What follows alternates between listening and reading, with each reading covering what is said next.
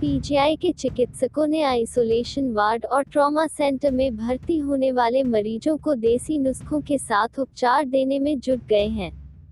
मरीजों की इम्यूनिटी मज़बूत करने के लिए उन्हें हल्दी मिला दूध और आयुष विभाग की ओर से स्वीकृत काढ़ा भी गर्म पानी में दिया जा रहा है, ताकि मरीजों की इम्यूनिटी मज़बूत हो।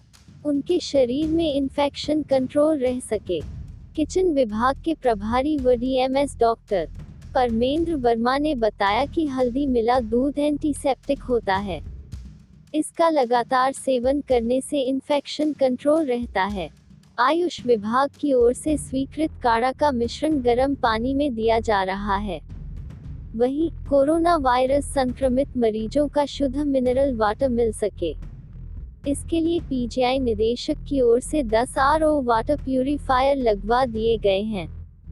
ताकि वार्डों के कमरों में आइसोलेट किए गए मरीजों को पेयजल की समस्या का सामना न करना पड़े। अभी तक मरीजों को दिन भर में दो लीटर की मिनरल वाटर की बोतल दी जा रही थी। गर्मी बढ़ने के साथ ही पानी की बोतलों की डिमांड बढ़ने पर पीजीआई प्रशासन ने फॉरेन वाटर प्यूरिफायर आर खरीदने का फैसला लिया। संक्रमित मरीजों को दोपहर व रात की डाइट देने के लिए समाज सेवी संस्थाओं ने सहयोग करने का प्रस्ताव पीजीआई प्रशासन को दिया है।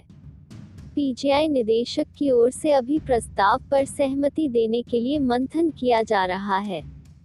कोरोना संक्रमण से लड़ने के लिए इम्यूनिटी मज़बूत होना ज़रूरी। प्रत्येक व्यक्ति के अंदर मौजूद रोग प्रतिरोधक क्षमता यानी इम्यूनिटी का मज़बूत होना बेहद ज़रूरी है। पीजीआई में आने वाले मरीजों में इन्फेक्शन कंट्रोल रखने के लिए हल्दी मिला दूध और आयुष विभाग की ओर से स्वीकृत काढ़ा दिया जा रहा है। आइसोलेशन वार्डों में मरीजों को शुद्ध पानी पीने के लिए मिल सके। इसके लिए 10 के करीब वाटर प्यूरिफायर लगवा दिए गए हैं।